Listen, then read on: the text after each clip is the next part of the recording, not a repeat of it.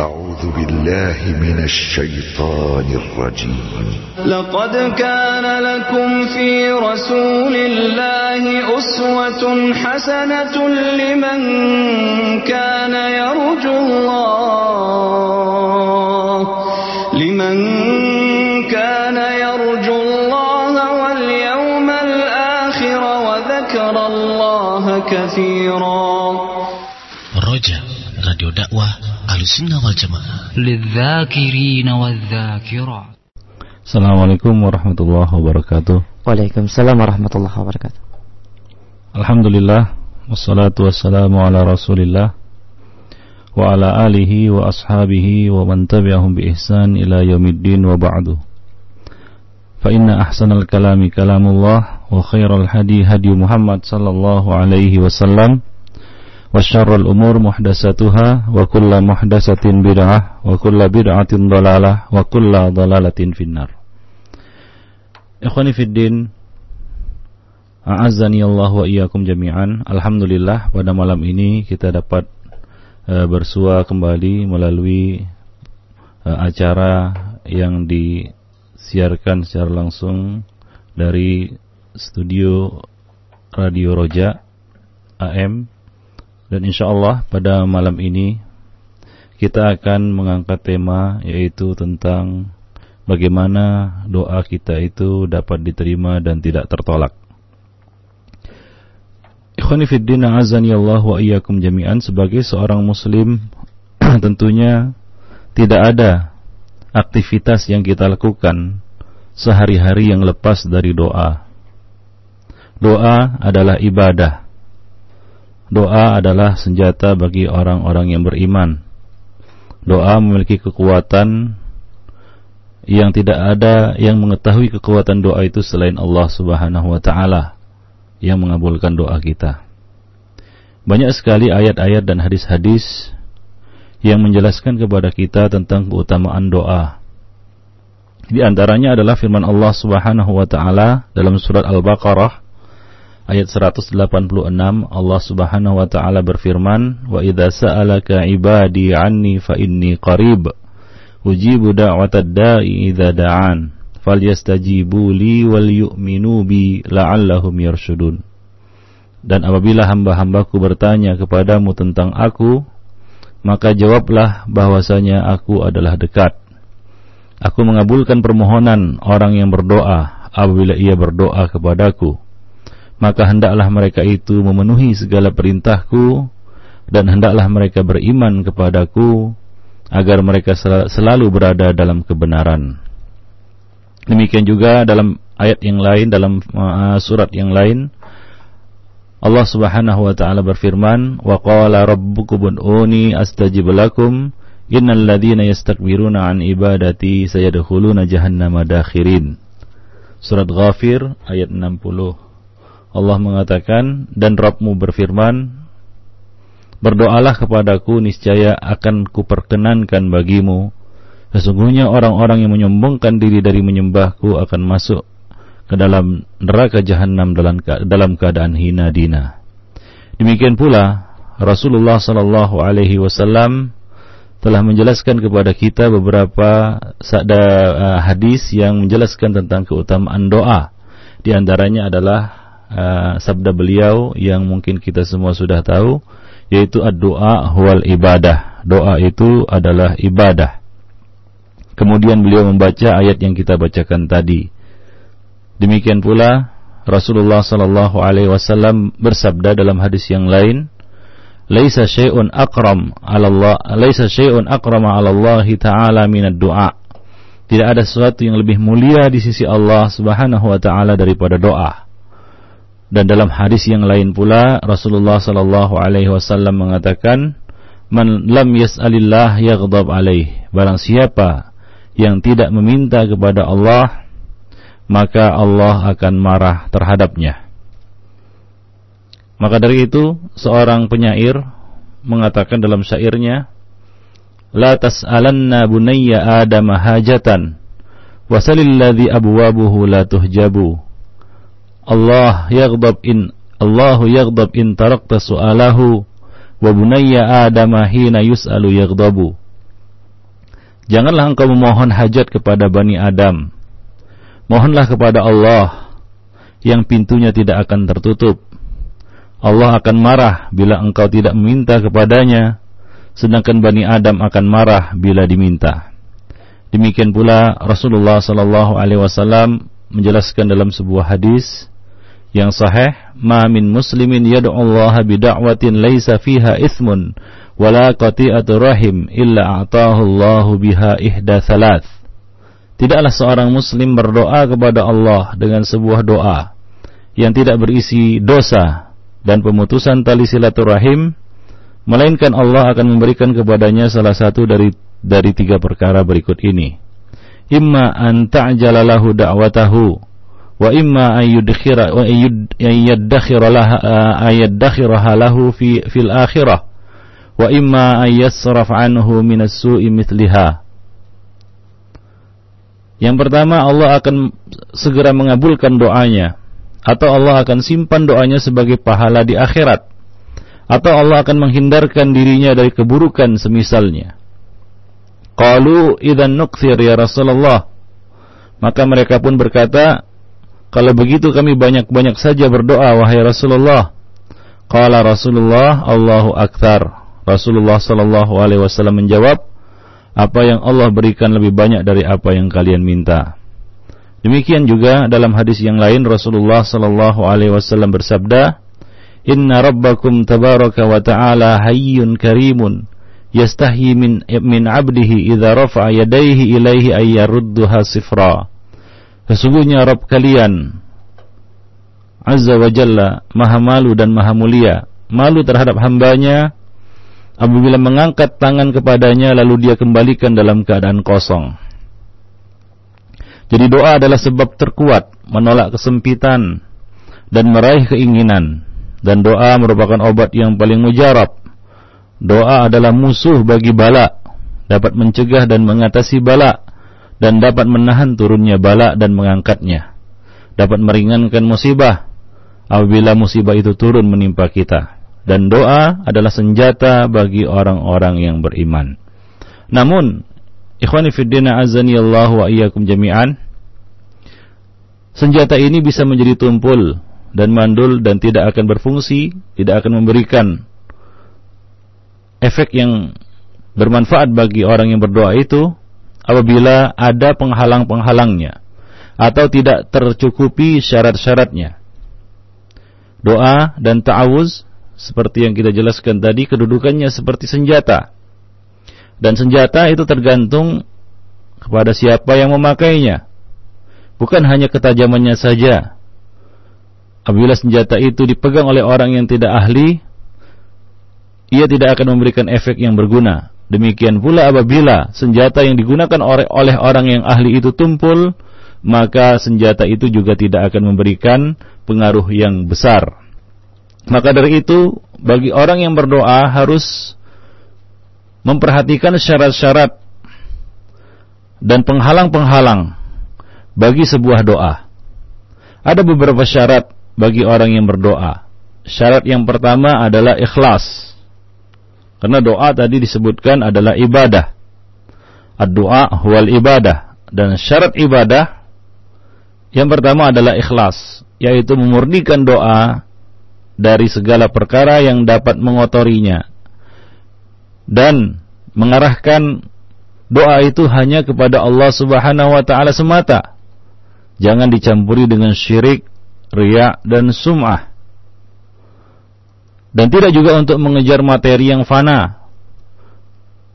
Bukan pula berpura-pura, namun semata atau semata-mata mengharap dari materi dunia dari doa tersebut atau hanya untuk sekedar untuk pamer. Di sana ada orang yang berdoa bahkan sambil meneteskan air mata tapi bukan ikhlas lillah tapi semata-mata untuk pamer kepada manusia. Nah, ini adalah doa-doa yang tidak ikhlas, tidak memenuhi syarat. Syarat yang pertama yaitu ikhlas. Jadi murnikanlah doa yang kita panjatkan itu hanya untuk Allah dan kepada Allah semata. Jangan dicampuri dengan syirik, riya dan sum'ah. Allah Subhanahu wa taala telah berfirman di dalam kitabnya yang berisi seruan dan perintah untuk berlaku ikhlas. Qul amara rabbi bil qisti wa aqimu wujuhakum inda kulli masjidin wad'uuhu mukhlishina lahuddin kama bada'akum kama bada'akum ta'udun.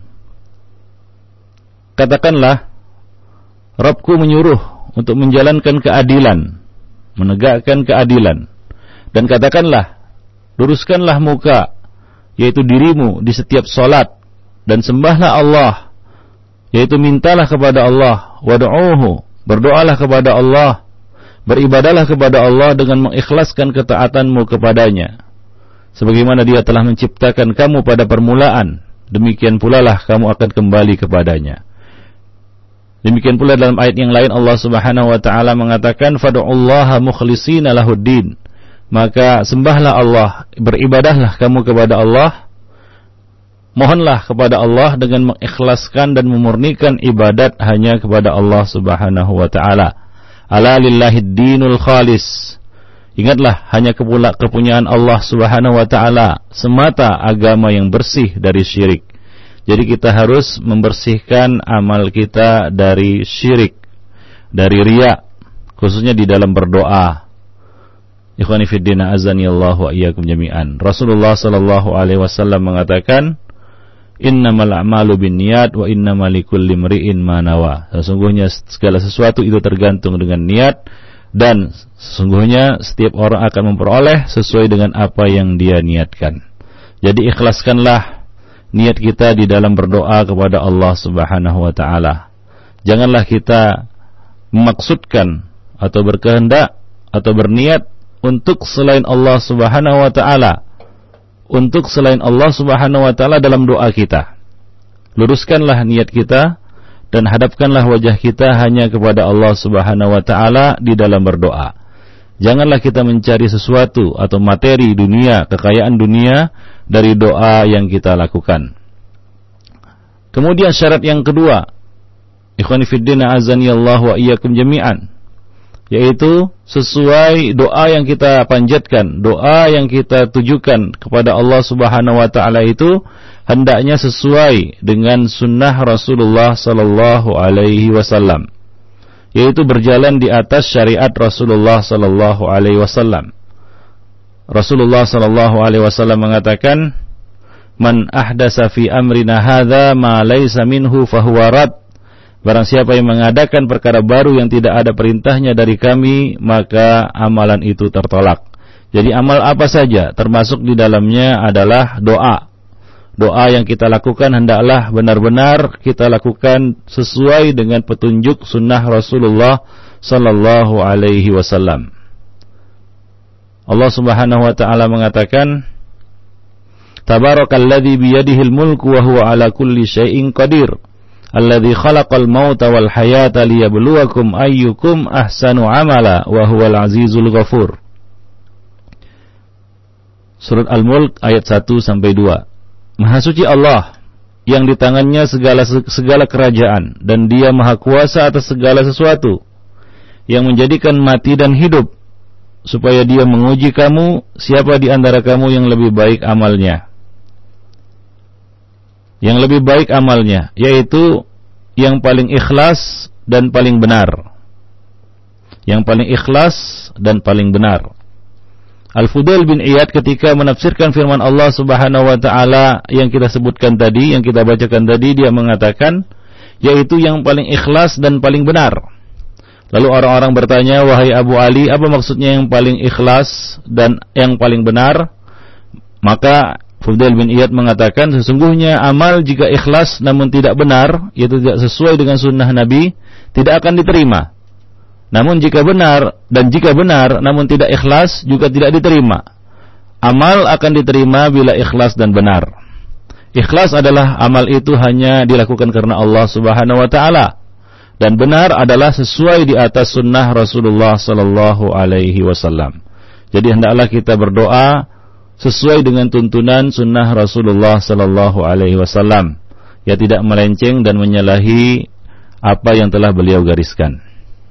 Kemudian syarat yang ketiga bagi siapa saja yang berdoa adalah percaya dan yakin kepada Allah bahwa doanya akan dikabulkan. Allah Subhanahu wa taala mengatakan falyu'minu bi dan hendaklah mereka itu iman kepadaku, percaya dan yakin kepadaku. Jadi seorang yang berdoa harus percaya dan yakin kepada Allah bahwa doanya akan dikabulkan. Ini merupakan syarat yang paling agung diterimanya sebuah doa, yaitu percaya kepada Allah bahwa Allah Maha Kuasa atas segala sesuatu karena Allah cukup mengatakan kun, maka jadilah sesuatu itu. Allah mengatakan dalam firman-Nya, "Innama qauluna li syai'in idza aradnahu an naqula lahu kun fayakun." Sesungguhnya perkataan kami terhadap sesuatu apabila kami menghendakinya, kami cukup mengatakan kepadanya kun, yaitu jadilah, maka jadilah ia. Jadi tidak ada sesuatu yang berat dan susah bagi Allah Subhanahu wa taala.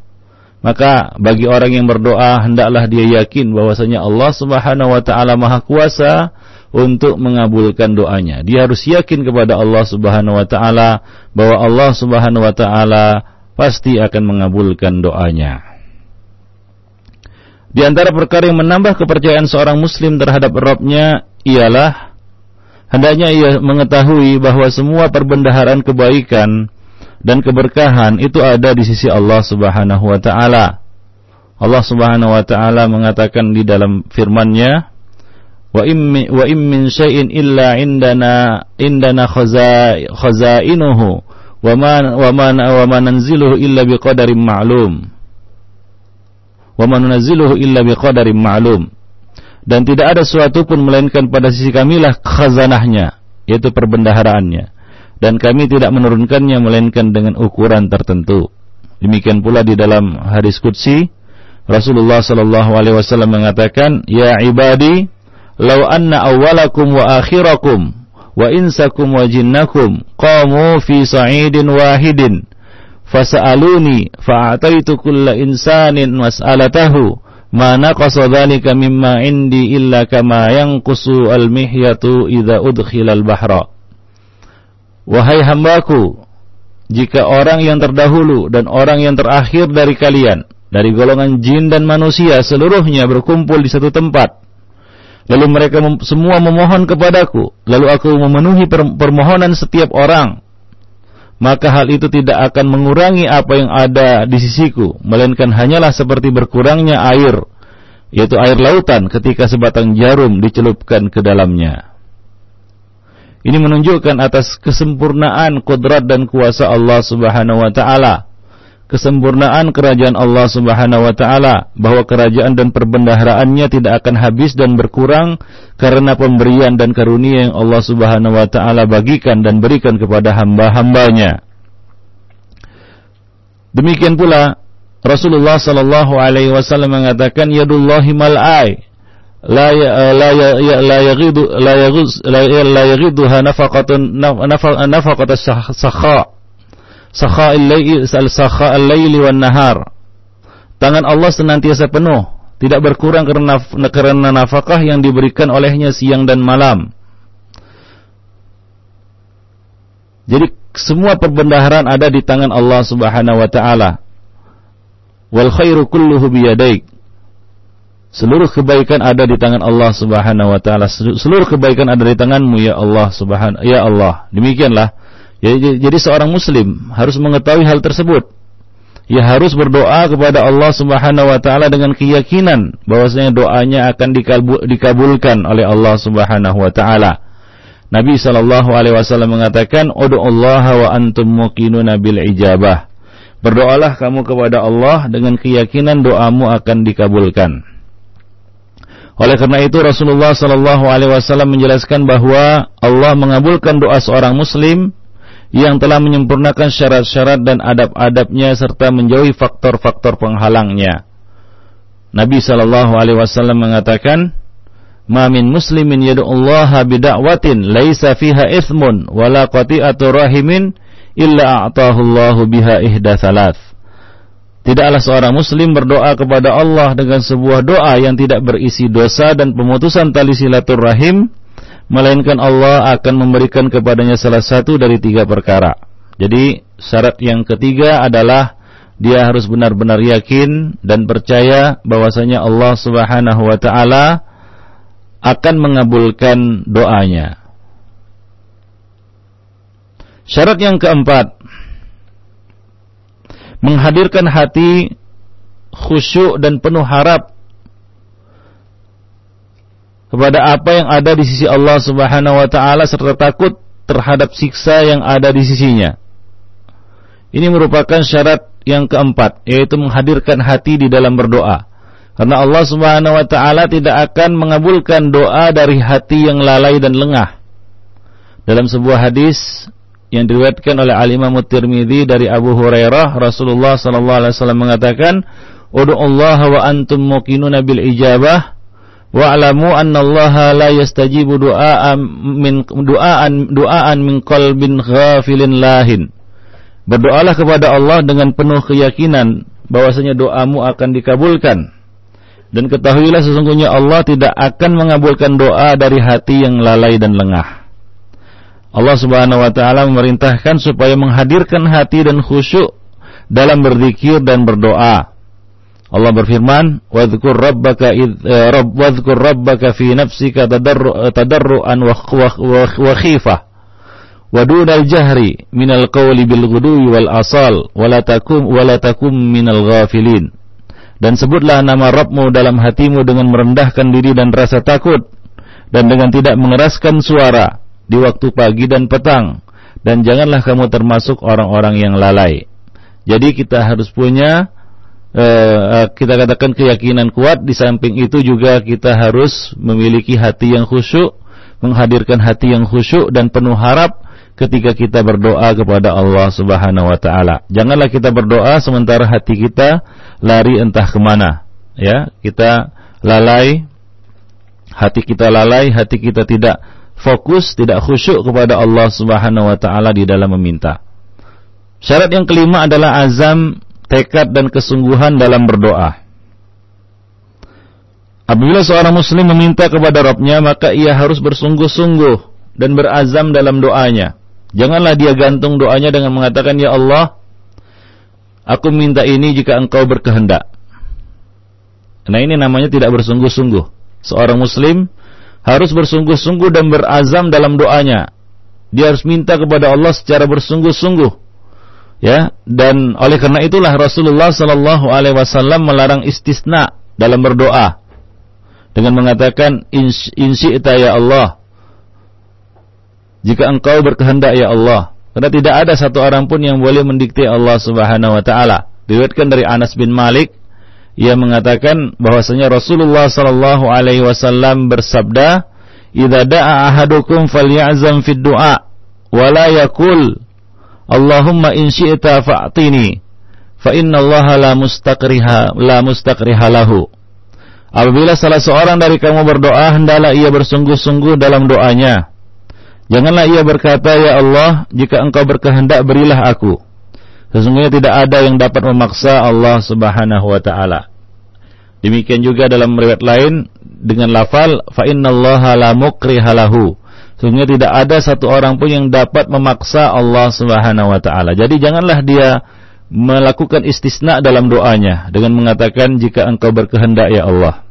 Dalam riwayat lain dari Abu Hurairah radhiyallahu taala an, radhiyallahu anhu ia mengatakan bahwasanya Rasulullah sallallahu alaihi wasallam bersabda, "La yakulanna ahadukum Allahumma ighfirli in syi'ta, Allahumma arhamni in syi'ta, walakin liya'zamil mas'alah وليعظم وليعظم الرغبة فإن الله لا يتعاظمه شيء إلا أعطاه Janganlah seseorang dari kamu mengucapkan dalam doanya, Ya Allah ampunilah aku jika engkau berkehendak. Ya Allah rahmatilah aku jika engkau berkehendak.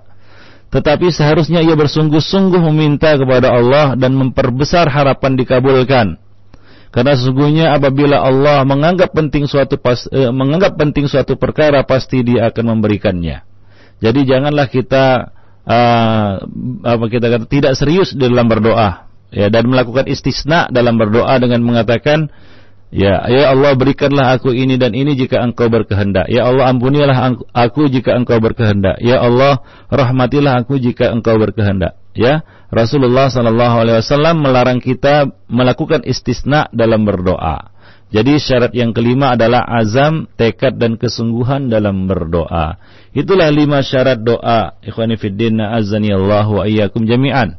Yang dapat kita simpulkan yang pertama adalah Ya, hendaklah doa yang kita lakukan itu yang doa yang kita panjatkan itu semata ikhlas semata-mata karena Allah Subhanahu wa taala.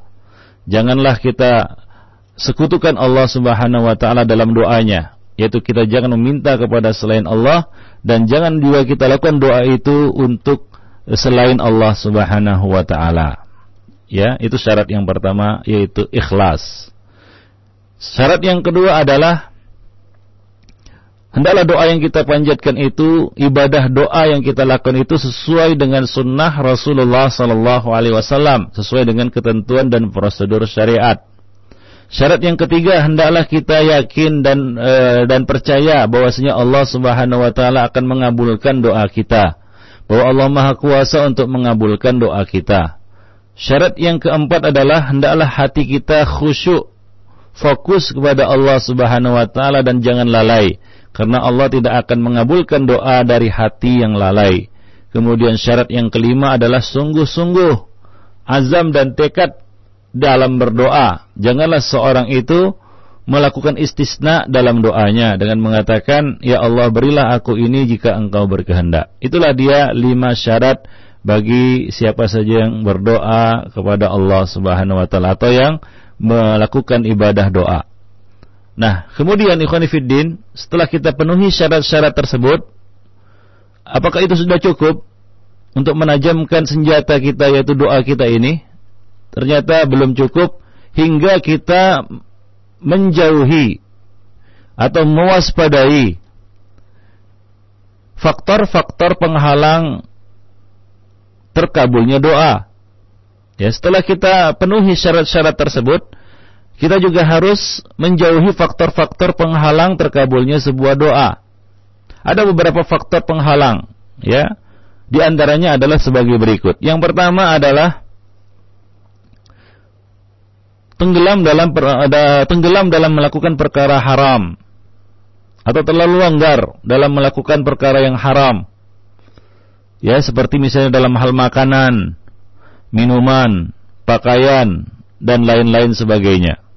Diriwayatkan dari Abu Hurairah radhiyallahu anhu Rasulullah sallallahu alaihi wasallam bersabda, "Ya ayuhan nas, innallaha tayyibun wa la yaqbalu illa illa tayyiba." Wahai manusia, sesungguhnya Allah Subhanahu wa taala Maha baik dan Allah tidak akan menerima kecuali yang baik-baik. Wa innallaha amara al-mu'minina bima amara bihil mursalin. Dan sungguhnya Allah telah memerintahkan orang-orang yang beriman dengan apa yang telah Allah perintahkan kepada para para mursalin yaitu para rasul. Allah berfirman, "Ya ayuhal ya ayuhar rusulu kulu minat thayyibati wa'mal wa'malu shaliha. Inni bima ta'maluna alim." Hai, hai sekalian rasul atau hai rasul-rasul, makanlah dari makanan yang baik-baik dan kerjakanlah amal yang soleh. Sesungguhnya aku maha mengetahui apa yang aku yang kamu kerjakan. Demikian juga Allah mengatakan, Ya ayuhalladzina amanu, kulu min, min, kulu min tayyibati ma razaqnakum. Wahai orang-orang yang beriman, makanlah di antara rezeki eh, di antara rezeki yang baik-baik yang kami berikan kepadamu dan bersyukurlah kepada Allah jika kamu benar jika benar-benar hanya kepada Allah kamu menyembah. Thumma dzakara rajula yutilus safar ash'ath akbar yamuddu yadayhi ila sama ya rabbi ya rabbi wa mat wa mat'amuhu haram wa mashrabuhu haram wa malbasuhu haram wa bil haram fa anna yustajab yustajabu lidzalik Kemudian Rasulullah Sallallahu Alaihi Wasallam menyebutkan tentang seorang seorang laki-laki yang sedang dalam perjalanan perjalanan panjang sedang dalam safar panjang, rambutnya kusut masai dan berdebu, sambil menengadahkan tangannya ke langit, ia berdoa, Ya Rabbi, Ya Rabbi. Sementara makanannya haram, minumannya haram, pakaiannya haram, makan dengan makanan yang haram, lalu bagaimana mungkin doanya dikabulkan? berkaitan dengan hadis ini Ibnu Rajab Al-Hambali di dalam Jami'ul Ulumi wal Hikam mengatakan Sesungguhnya Allah Subhanahu wa taala tidak menerima amal kecuali yang baik dan bersih dari seluruh perkara yang merusaknya seperti riya dan ujub dan juga tidak menerima harta yang disedekahkan kecuali kecuali yang baik lagi halal. Innallaha tayyib innallaha tayyib wa la yaqbalu illa tayyiba. Karena amal, perkataan dan keyakinan dapat disifati dengan sifat baik atau buruk. Demikian pula bagi orang yang berdoa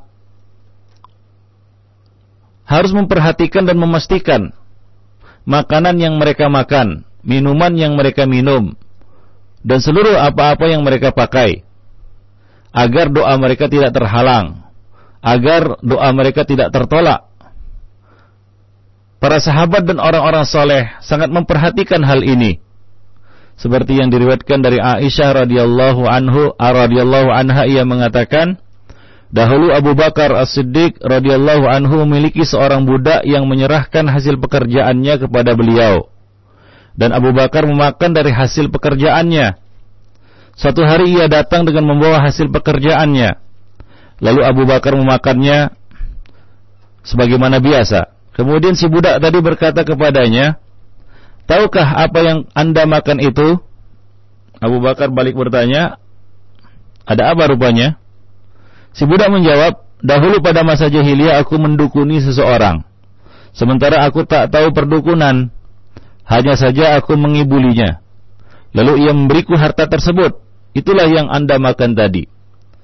Maka mendengar itu Abu Bakar masukkan tangannya lalu ia memuntahkan semua isi perutnya. Jadi ini semua demi untuk menjaga agar tidak masuk ke dalam perut mereka dari hal-hal yang haram, agar doa mereka tidak tertolak dan tidak ya kita katakan tidak terhijab dari pengabulan. Yang disebutkan dalam riwayat Abu Nuaim dalam kitab Al-Hilyah dan Ahmad dalam kitab Az-Zuhud masih berkaitan dengan kisah Abu Bakar tadi, ya dikatakan kepada beliau, semoga Allah, semoga Allah Subhanahu wa taala merahmatimu semua itu karena sesuap yang Anda makan tadi. Maka Abu Bakar berkata, menjawabnya, kalaulah tidak dapat dikeluarkan kecuali bersama jiwaku, yaitu rohku, niscaya akan aku keluarkan, yaitu makanan tersebut. Aku mendengar Rasulullah Sallallahu Alaihi Wasallam bersabda, "Kullu jasadin nabata min suhtin fannaru awlabihi."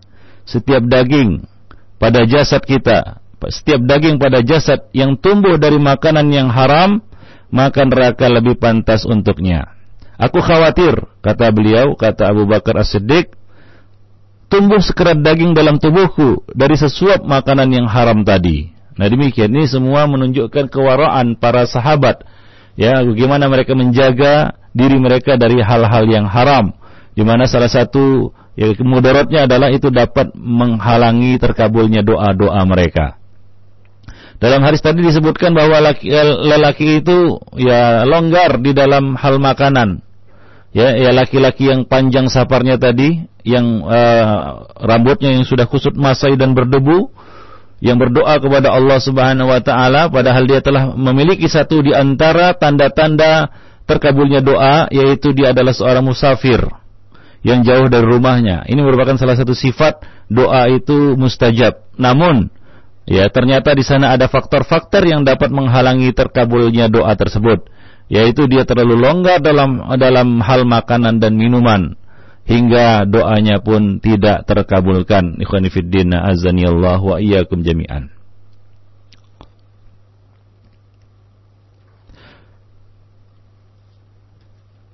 Penghalang kedua adalah tergesa-gesa minta pengabulan doa dan meninggalkan lalu akhirnya dia meninggalkan doa. Ini adalah satu penyakit yaitu seorang tergesa-gesa minta doanya dikabulkan.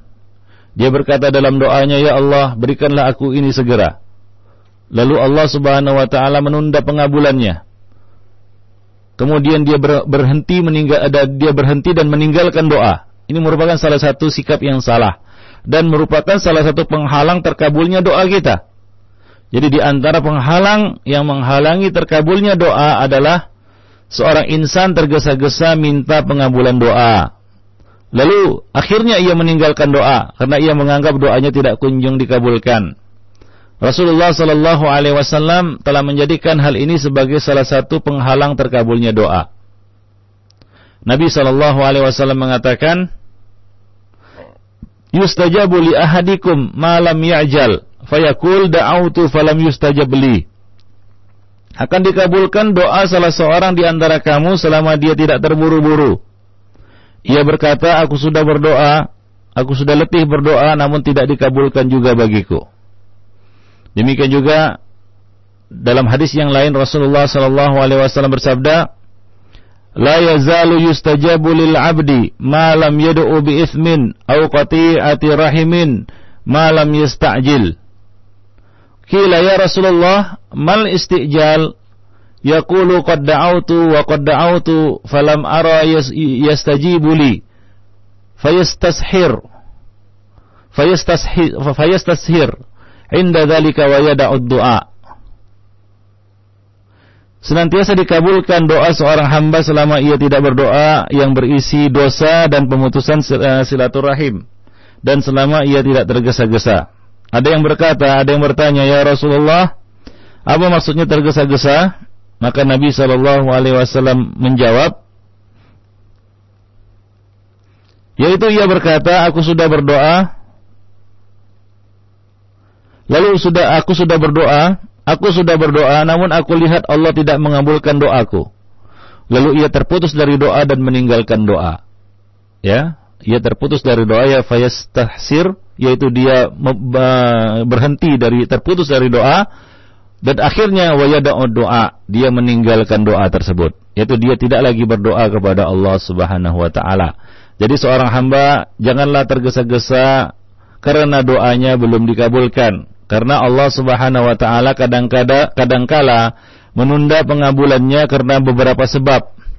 Barangkali karena syarat-syarat terkabulnya doa belum lengkap atau masih ada penghalang-penghalang lainnya atau sebab-sebab lain berkaitan dengan kemaslahatannya sementara ia tidak mengetahuinya yaitu Allah mungkin saja ingin mengabulkannya dalam bentuk yang lain yaitu menghindarkannya dari keburukan ya atau Allah Subhanahu wa taala memandang bahwa doa itu lebih baik disimpan untuknya pada hari kiamat berupa pahala. Nah, jadi itu kembali semuanya kepada kemaslahatannya. Hanya saja seorang hamba kadang-kadang tidak mengetahui dan menyadarinya. Jadi hendaklah seorang hamba itu mengoreksi dirinya kembali apabila doanya belum juga dikabulkan. Hendaklah ia banyak-banyak bertobat ya kepada Allah Subhanahu wa taala dari seluruh perbuatan maksiat ya niscaya akan dapat kabar gembira berupa kebaikan, cepat ataupun lambat. Allah Subhanahu wa taala telah berkata, telah berfirman di dalam kitabnya, "Wala tufsidu fil ardi ba'da islahiha wad'uuhu khaufan wa tama'a, inna rahmatallahi qaribun minal muhsinin." Dan janganlah kamu membuat kerusakan di muka bumi sudah Allah Subhanahu wa taala memperbaikinya dan berdoalah kepadanya dengan rasa takut yaitu tidak uh, tidak diterima doa dan harapan akan dikabulkan doa itu sesungguhnya rahmat Allah amat dekat kepada orang-orang yang berbuat baik. Jadi selama seorang hamba tiada henti-hentinya berdoa dan berharap pengabulan doanya tanpa terputus, maka pengabulan doa itu akan niscaya akan semakin dekat. Jadi siapa saja yang terus mengetuk pintu niscaya akan dibukakan baginya namun dia cuma mengetuk pintu sekali kemudian dia berpaling maka pintu itu tidak akan terbuka baginya selama-lamanya. Jadi demikianlah kita terus mengetuk pintu ya saya pintu pengabulan doa itu akan terbuka untuk kita. Janganlah kita terburu-buru dan tergesa-gesa meminta pengabulan doa kita tersebut. Nah demikian ikhwan fillah azani Allah wa iyyakum jami'an.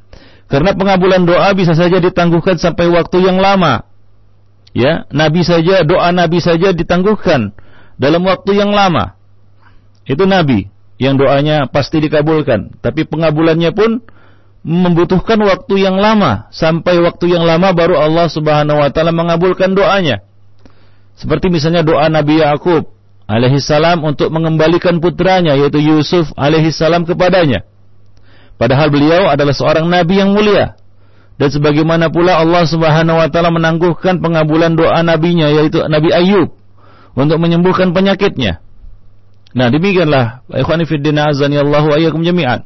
itu merupakan pelajaran bagi kita semua yaitu para nabi saja terkadang atau kadangkala doa mereka ditangguhkan pengabulannya sampai waktu yang lama. Jadi hendaklah kita jangan putus asa dan jangan putus untuk berdoa kepada Allah Subhanahu wa taala hanya karena anggapan doa kita tidak dikabulkan atau minta terburu-buru meminta kepada Allah supaya doa itu segera dikabulkan. Itu penghalang kedua, yaitu terburu-buru dan tergesa-gesa minta pengabulan doa. Penghalang yang ketiga adalah perbuatan maksiat dan haram.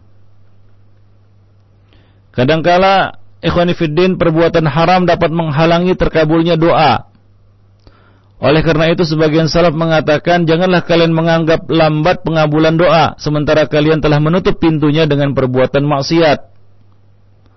Salah seorang penyair mengubah sebuah uh, bait syair dia mengatakan dalam syairnya Nahnu nad'ul ilaha fi kulli karbin thumma nansahu inda kasfil kurubi kaifa narju ijabata li du'ain qad sadatna tariqaha bidzunubi kita selalu berdoa kepada Allah dalam setiap kesempitan.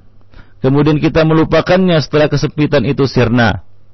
Bagaimana mungkin kita mengharapkan doa dikabulkan sementara kita telah menutup jalannya dengan perbuatan dosa?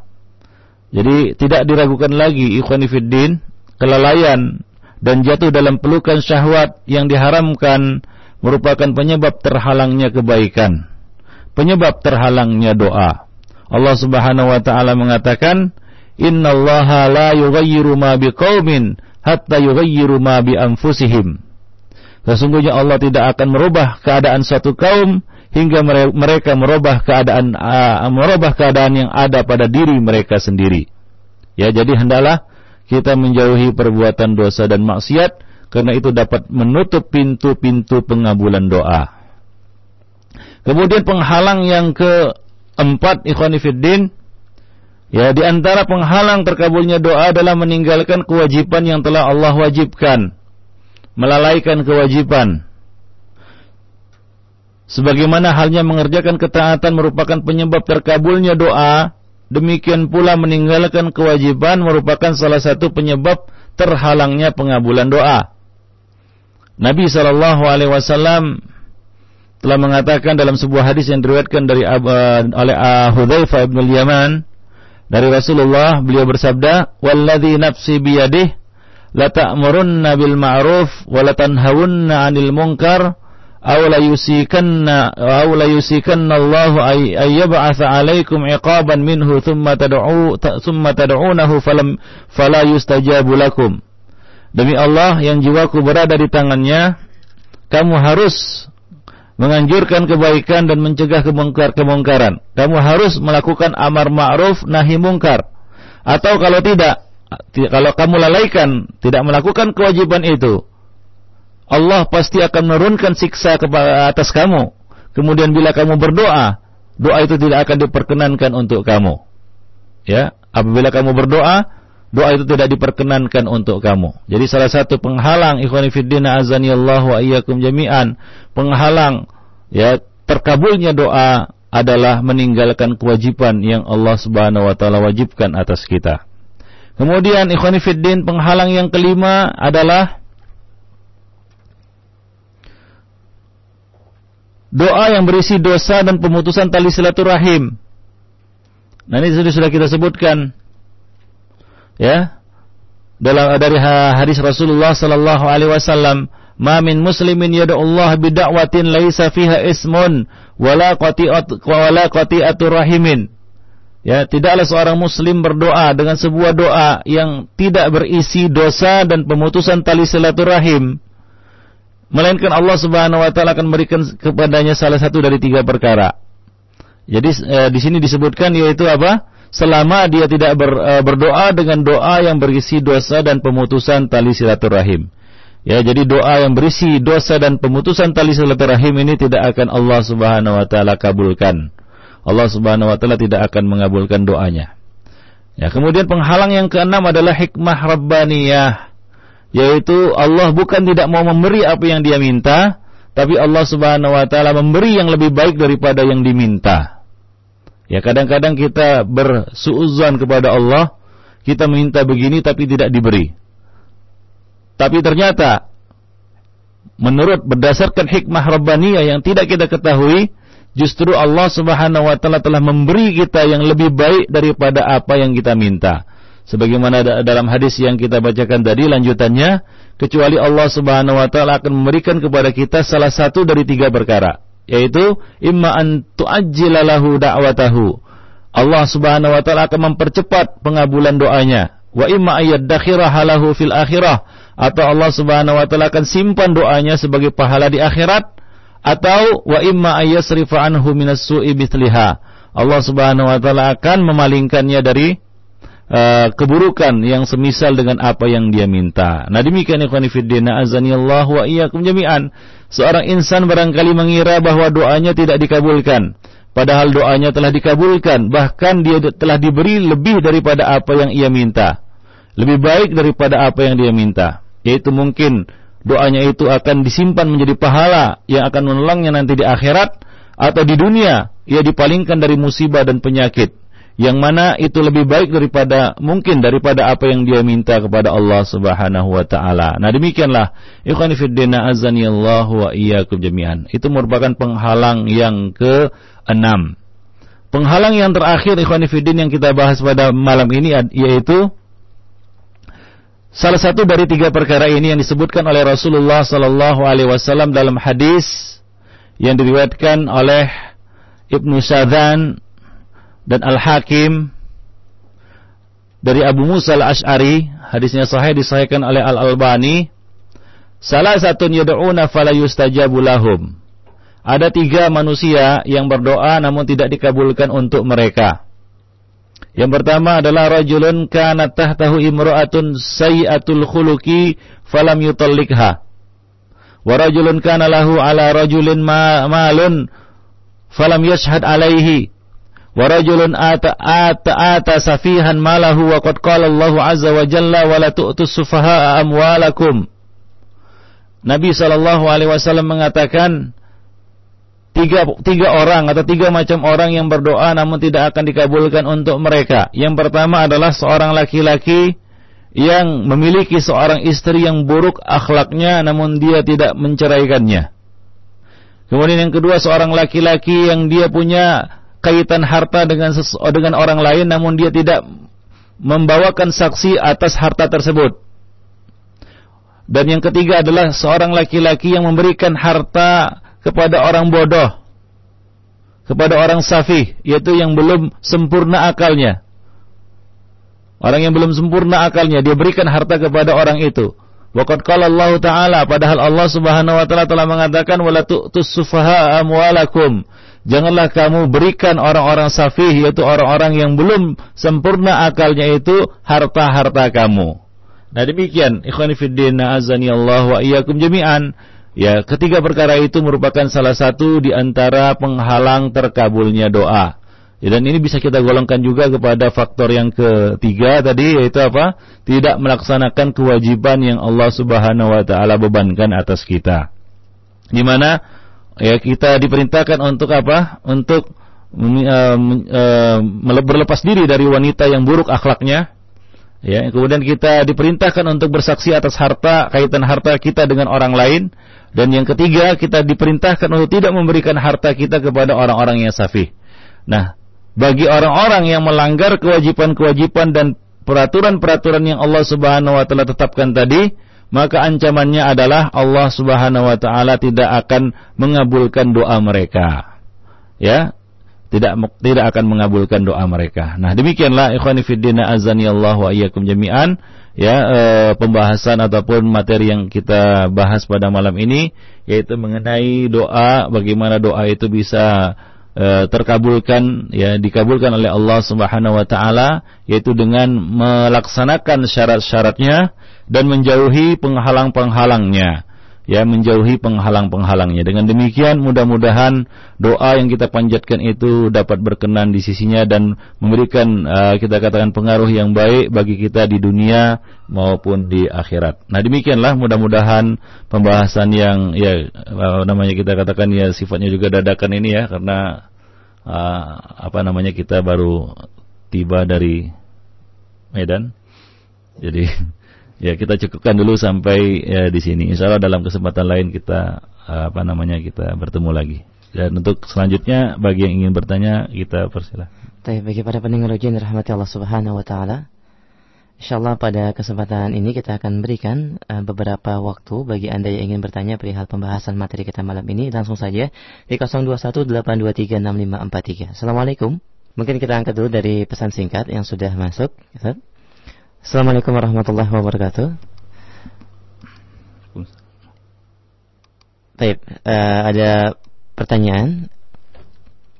Afwan, uh, ada beberapa pertanyaan yang sudah dijawab Ustaz pada saat materi ya seperti syarat diijabahkannya doa, kemudian uh, penghalang-penghalang doa alhamdulillah dan kemudian kita angkat pertanyaan yang lain. Assalamualaikum warahmatullahi wabarakatuh. Apabila uh, mendoakan orang lain akan tetapi orang tersebut jauh daripada Islam, apakah doa itu bisa dikabulkan Allah Subhanahu wa taala Ustaz? Dari pendengar di Bekasi Timur.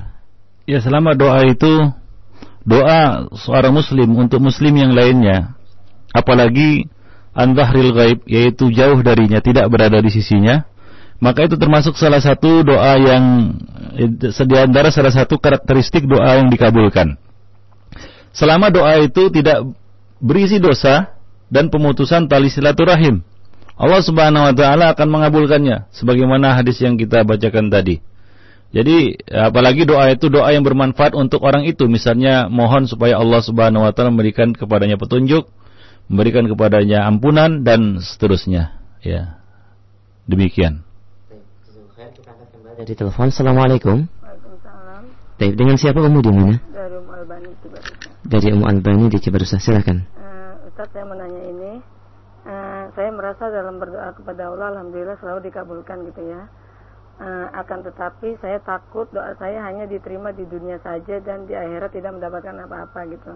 Jadi pertanyaan saya, doa apa yang harus saya panjatkan kepada Allah supaya diterima dunia akhirat dan kapan waktu yang mustajab? Itu saja. Syukur. Assalamualaikum. Assalamualaikum ya doa adalah ibadah setiap doa yang kita panjatkan kepada Allah Subhanahu wa taala itu sudah bernilai ibadah dan diterima di sisi Allah sebagai salah satu ibadah kita. Dan tentunya ibadah ini dengan syarat-syarat yang kita sebutkan tadi yaitu ikhlas dan sesuai dengan peraturan sunnah Rasulullah ini saya akan berbuah pahala. Di samping Allah Subhanahu wa taala menjanjikan dari doa yang kita panjatkan itu salah satu dari tiga hal. Yang pertama Allah segerakan imma an ta'ajjala lahu da'wat tu'ajjala lahu da'watahu Allah akan menyegerakan pengkabulan doanya yaitu Allah akan segera mengabulkan doanya atau Allah yang kedua adalah Allah Subhanahu wa taala akan simpan doanya e, menjadi pahala baginya nanti di akhirat atau Allah Subhanahu wa taala akan menghindarkan dirinya dari keburukan semisal dari apa yang dia minta dalam doa tersebut. Maka dari itu para eh, sahabat bertanya kepada Rasulullah, "Ya Rasulullah, kalau begitu kami banyak-banyak saja berdoa." Maka Nabi menjawab, "Apa yang Allah berikan, Allahu aktar." Itu Allah memberikan lebih banyak daripada apa yang kamu minta. Nah, demikian. Ya, adapun e, berkaitan dengan Eh, doa-doa yang mustajab, ya doa-doa yang mustajab itu berkaitan dengan tempat dan waktu. Nah di sana ada beberapa tempat dan waktu ya mustajabnya sebuah doa. Ya, di antaranya adalah ya memperhatikan adab doa. Ini salah satu eh, sifat atau karakteristik doa mustajab. Seperti memulai doa dengan hamdalah dan bersalawat atas Rasulullah sallallahu alaihi wasallam ya membukanya dengan hamdalah dan doa kepada uh, dan hamdalah salawat dan hamdalah dan salawat kepada Rasulullah sallallahu alaihi wasallam. Kemudian berdoa pada saat lapang maupun sempit. Rasulullah sallallahu alaihi wasallam mengatakan man sarrahu ay yastajiballahu lahu inda syada'id wal qurab falyukthirid du'a fir raha Barang siapa yang suka Allah Subhanahu wa taala mengabulkan doanya pada saat-saat sempit, pada saat-saat sulit, maka hendaklah ia banyak-banyak berdoa pada saat-saat ia lapang. Ya, berdoa pada saat-saat ia lapang. Hadisnya sahih disahihkan oleh Al-Albani di dalam silsilah hadis sahihah.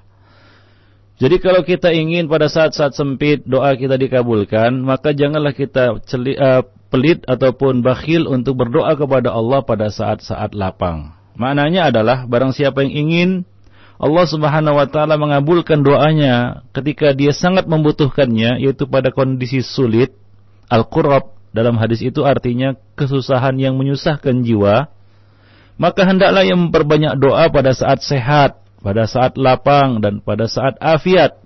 Kalau kita ingin ketika kita sakit doa kita dikabulkan oleh Allah Subhanahu wa taala, maka janganlah kita baru berdoa ketika kita jatuh sakit.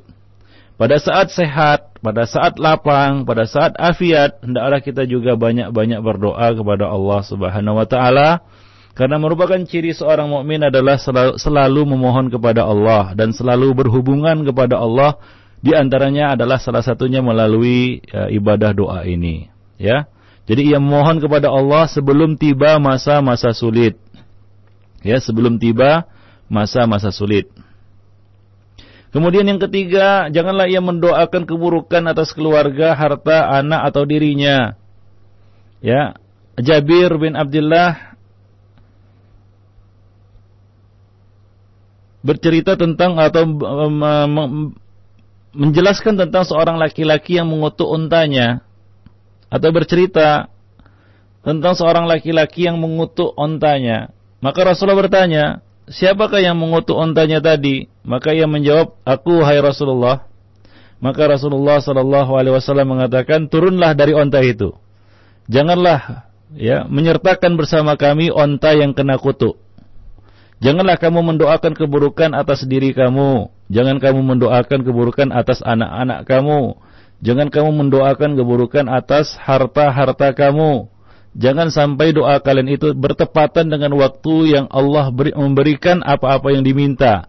Lalu doa kalian itu dikabulkan. Jadi ini ikhwanifiddin ada di sana waktu-waktu ya.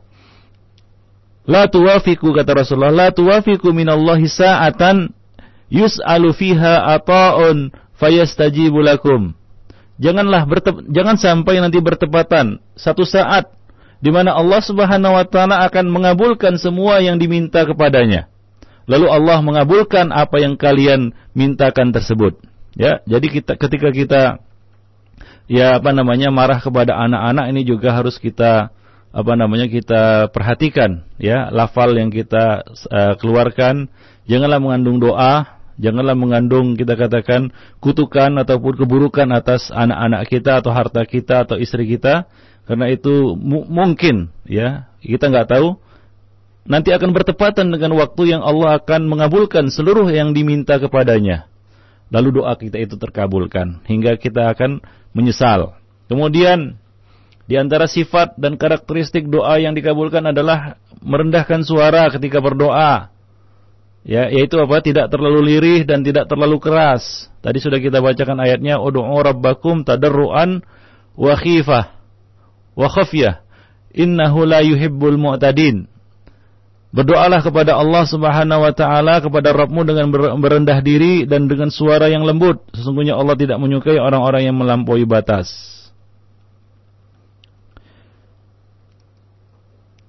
Kemudian yang kelima, bertadarru Tadarru artinya sungguh uh, kita katakan uh, kerendahan diri dan ketundukan serta bersungguh-sungguh meminta kepada Allah Subhanahu wa taala. Tadi sudah kita sebutkan syarat yang ke uh, tadi berapa? Syarat yang keempat yaitu ya bersungguh-sungguh dengan hati yang khusyuk. Ya, tadarruk kepada Allah Subhanahu wa taala di dalam berdoa. Ya, kemudian merintih kepada Allah dalam berdoa yang keenam yaitu ilhah ini merupakan salah satu karakteristik doa yang mustajab, yaitu ilhah, yaitu terus merintih dan memohon kepada Allah Subhanahu wa taala. Ya, di dalam hadis Rasulullah mengatakan alidzu biyadzal jalali wal ikram. Ulangi ulangi ulang-ulangilah ucapan ya dzal jalali wal ikram dalam doa kamu. Yaitu seorang hamba hendaklah memperbanyak doa dan mengulang-ulanginya. Yaitu mengulang-ulang kalimat seperti ini yaitu ya dzal jalali wal ikram. Ya Hayu Ya Qayyum, Ya Rabbi Ya Ilahi, ya, dan dan seterusnya. Ya merintih kepada Allah Subhanahu Wa Taala dengan mengulang-ulang sebutan tersebut. Kemudian yang ketujuh, bertawasul kepada Allah dengan jenis-jenis tawasul yang disyariatkan. Ya.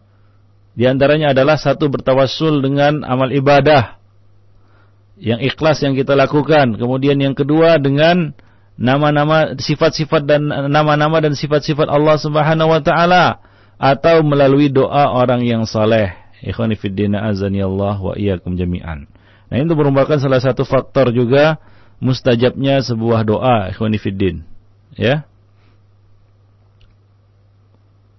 Nah, kemudian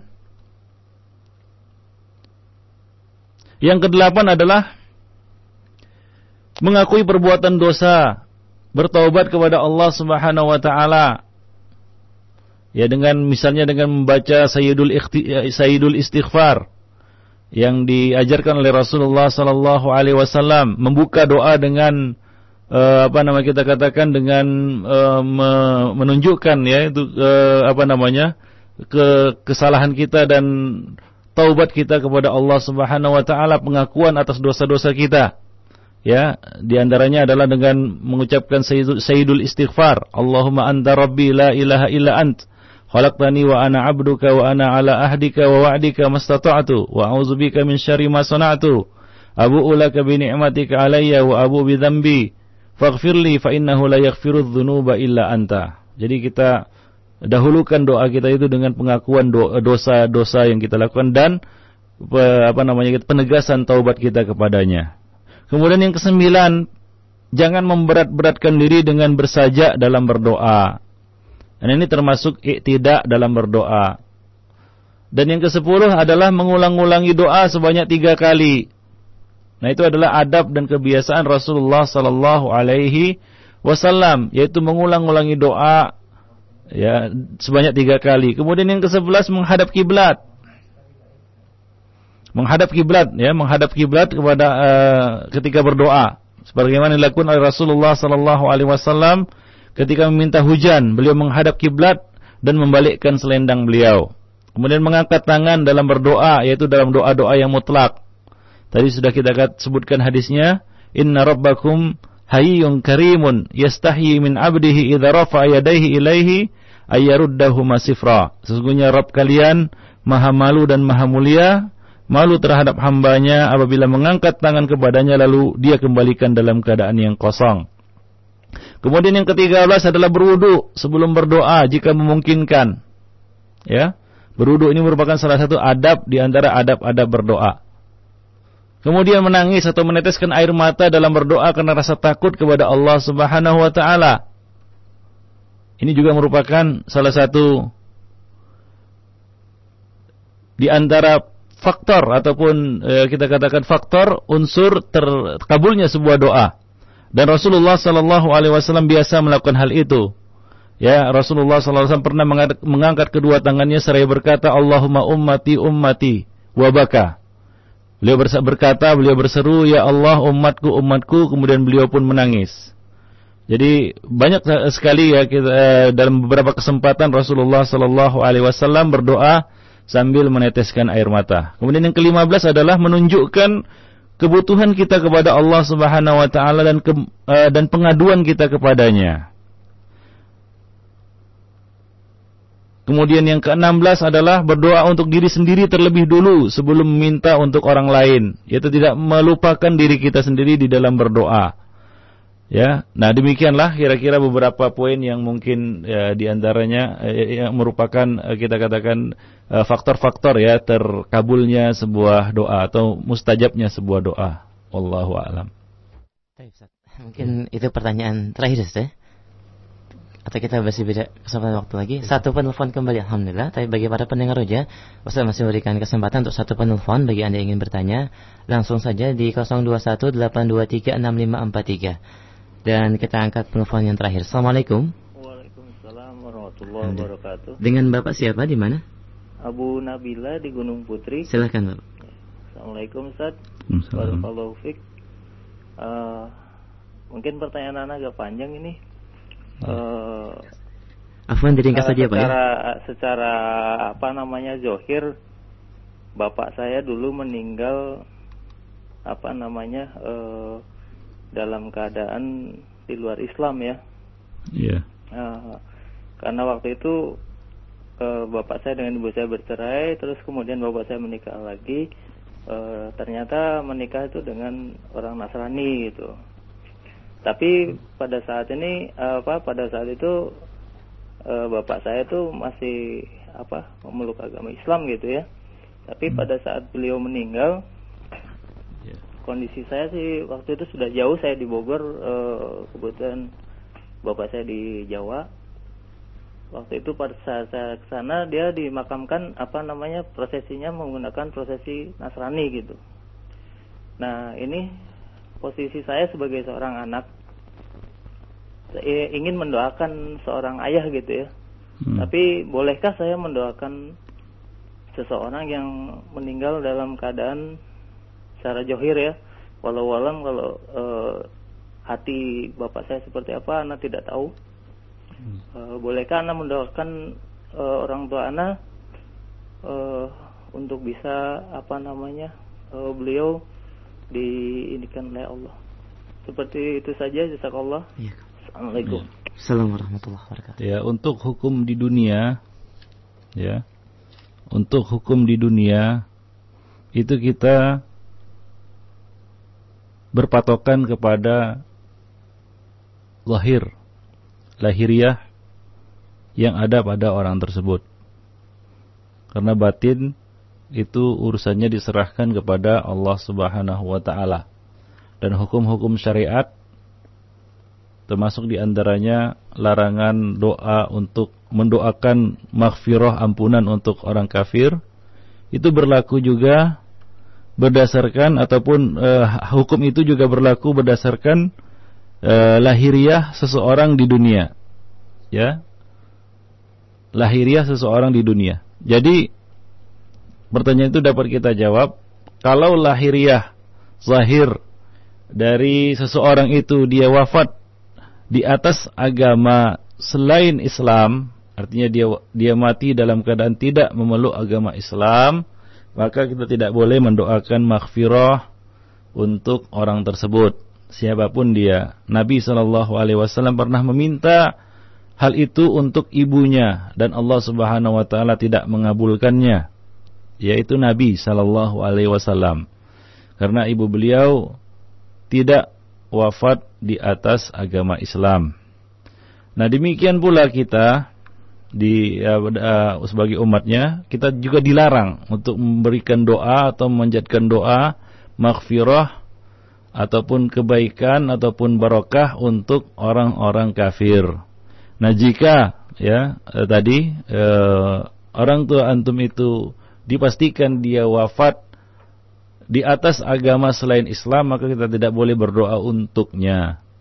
Tapi kalau ya masih diperselisihkan atau ya kita mengerti bahwasanya zahirnya dia itu masih muslim, hanya saja ya prosesi pemakamannya yang dilakukan secara tidak islami atau tidak secara Islam maka tentunya ya sebagaimana kembali kepada hukum yang kita sebutkan tadi kita hukumi secara zahir dari apa yang kita ketahui dari seseorang.